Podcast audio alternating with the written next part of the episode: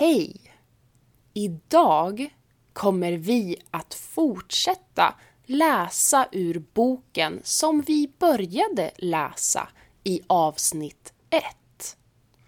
Jag kommer att variera hastigheten så vi börjar långsamt och sen kommer jag att successivt öka hastigheten under avsnittets gång. Vi kör igång direkt. Jag tänkte att det fanns ju inga träd att gömma sig bakom, utan du ser en person på långt håll. Klart vi två skulle ses på berget. Jag har med mig ett par begagnade stegjärn och damasker att trä över kängor och byxor för att hindra snön från att krypa in. I ryggsäcken finns en termos med varm dryck. I övrigt ingenting. Snön börjar bli djup och jag har ingen aning om vad jag egentligen håller på med. Men känslan av att vara själv var mäktig. Ett kittlande välbehag. Jag tar så för givet att jag ska träffa Göran och oroar mig inte för en sekund. Jag ser honom på långt håll. Snart upptäcker han mig också och skiner upp. Vi sätter oss på bergsluttningen och blickar ut. Jag är trött efter denna heldag, men samtidigt upprymd. Vi beslutar oss för att gå ner till byn Gorakshep där vi sover över i en lodge för att fortsätta upp till baslägret igen nästa dag. Då har Göran fått upp all utrustning själv. När Göran gjorde sitt första toppförsök den 3 maj 1996 var han den första klättraren för säsongen att bege sig upp mot toppen. Han startade på natten och var helt ensam. Ingen annan befann sig så högt upp på berget.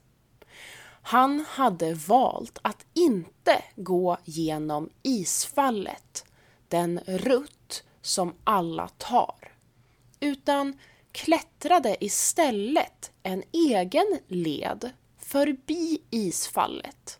En led som sedan dess kallas The Swedish Variation och som ingen ännu har repeterat. Så utsatt är den. Många hade hört om hans expedition och det var en strid ström av nyfikna i vårt mästtält. Vem var the crazy Swede som cyklade till Nepal och bar all sin packning själv? Visste han vad han höll på med eller var han en komplett galning? Göran rapporterade då och då under dagen och jag följde spänt hans klättring via walkie-talkie och rapporterade vidare till alla de andra i baslägret som var engagerade i hans försök. Det sprakar till i min walkie-talkie och jag hör Görans spruckna och trötta röst. Jag är på Sydtoppen. Klockan är två. Jag vänder. Jag tar ett djupt andetag och svarar så behärskat jag kan. Uppfattat, ta det försiktigt ner. Det är lång väg tillbaka. Samtidigt är jag förkrossad. Varför fortsätter han inte? Det är ju bara hundra meter kvar. Jag är förtvivlad för hans skull. Så mycket som han kämpat. Nu kommer många att vara skadeglada. Bredvid mig står Rob Hall. He is turning back, suckar jag med tårar i ögonen. Rob tittar stint på mig och säger You should be proud. Han gör det rätta. Han är fokuserad och han vet vad han håller på med. Han kommer att få en ny chans. Under hela inmarschen från Namche Bazaar hade vi sett Rob Halls affischer för hans företag Adventure Consultants. Han som guidar folk upp, han borde veta. Så när han sa det med sån pondus förstod jag att Göran hade fattat rätt beslut. Det var precis vad jag behövde höra.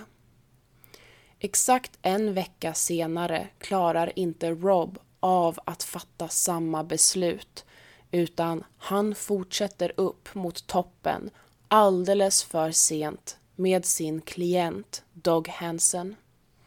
Att Rob av alla människor som vet konsekvenserna av att nå toppen så sent ändå inte kan förmå Dog att vända och gå ner är fortfarande overkligt. Även om det är mindre tungt att gå ner är det fortfarande väldigt riskfyllt. Du har varit igång i kanske 14 timmar i extrem kyla och tunn luft, utan vatten och utan mat. Men ännu vet vi inget om katastrofen som ska ske en vecka senare. I baslägret rullar livet på i en stilla lunk. Medan Göran försöker hämta ny energi inför nästa toppförsök smyger jag lite i isfallet. Jag kan inte låta bli, fast jag egentligen inte får. Mitt tillstånd ger mig bara rätt att vara i baslägret. Jag har med mig mina stegjärn och vill egentligen gå längre men vet att jag måste gå tillbaka. Från baslägret ser jag klättrarna röra sig som små prickar genom isfallet. Jag fotograferar isfallet från samma ställe varje dag och ser förskjutningen tydligt. Isen rör långsamt på sig. Den rinner trögflytande ner för det branta berget upp till ett par meter per dygn. Det man kallar isfallet är den övre branta delen av Kumbuglaciären. För att man ska ta sig snabbt och säkert genom det farliga isfallet med glaciärsprickorna och stora istorn som kan kollapsa tar man hjälp av långa ihopknutna aluminiumstegar. Dessa har kärpor från en utvald expedition fått tillstånd att lägga ut. De måttar med blicken och sätter sedan ihop en tillräckligt lång stege som fälls ner som en vindbrygga över glaciärsprickan. Stegarna underhålls och flyttas efter behov under hela säsongen och alla andra expeditioner betalar sen för att få använda dem. Nyzeeländaren Edmund Hillary och sherpan Tenzing Norgay som 1953 var de första som besteg Everest hade inte stegar utan deras kärpor la ut trästockar över isfallet. Sedan dess tar i princip alla, förutom Göran då, vägen via isfallet. Det är en farlig, men snabbare väg upp. För ironiskt nog vill du tillbringa så lite tid på berget som möjligt. Ju längre du är på berget, desto större risker utsätter du dig för. Innan jag kom till baslägret funderade jag mycket över hur det skulle se ut där och hur det skulle vara att vistas där. Det kändes nästan mytomspunnet. Jag visste att det skulle vara enkelt och spartanskt. Och det var det. Mitt lilla kupoltält skulle bli mitt hem under sju veckor. Jag försökte hitta ett någorlunda plant ställe, hackade undan is och sten och satte upp tältet, rullade ut den tunna madrassen och sovsäcken och försökte göra mig hemmastad. Jag inredde tältet med min ynka trave kläder, min necessär, med tandborste och deodorant och mina tre böcker. Tolkien-trilogin som jag hade köpt i Katmandu. Pannlampan hängde jag i tälttaket och i skenet från den läste jag Sagan om ringen och försvann in i denna sagovärld samtidigt som jag befann mig i just en sagovärld. Min gula Walkman la jag i mässtältet med tre kassettband som gick på repeat. På ett av banden fanns oturslåten Don't look any further med Dennis Edwards och Saida Garrett. Göran hade med sig min Walkman när han cyklade till Nepal och varje gång den låten spelades hände något med hans cykel. Så i baslägret spolade jag alltid förbi låten. Där fanns också Barbara Streisand och hennes vackra Somewhere. Hon sjöng om att det finns en speciell plats för oss alla och ett nytt liv som vi vill leva. Det passade så bra där jag var. Göran hade sitt eget tält. Han skulle vara helt oberoende av oss andra, laga sin egen mat, leva på sina egna förråd och förbereda sig. Göran fokuserade på sin grej medan jag, Magnus och Fredrik rörde oss runt mer. Göran drog sig undan lite även från oss och han och jag tog väldigt lite tid för oss själva. Inget gulligull, knappt några pussar eller kramar. Vi försökte vara professionella. Vi var ett par, men det kändes inte passande att visa det här.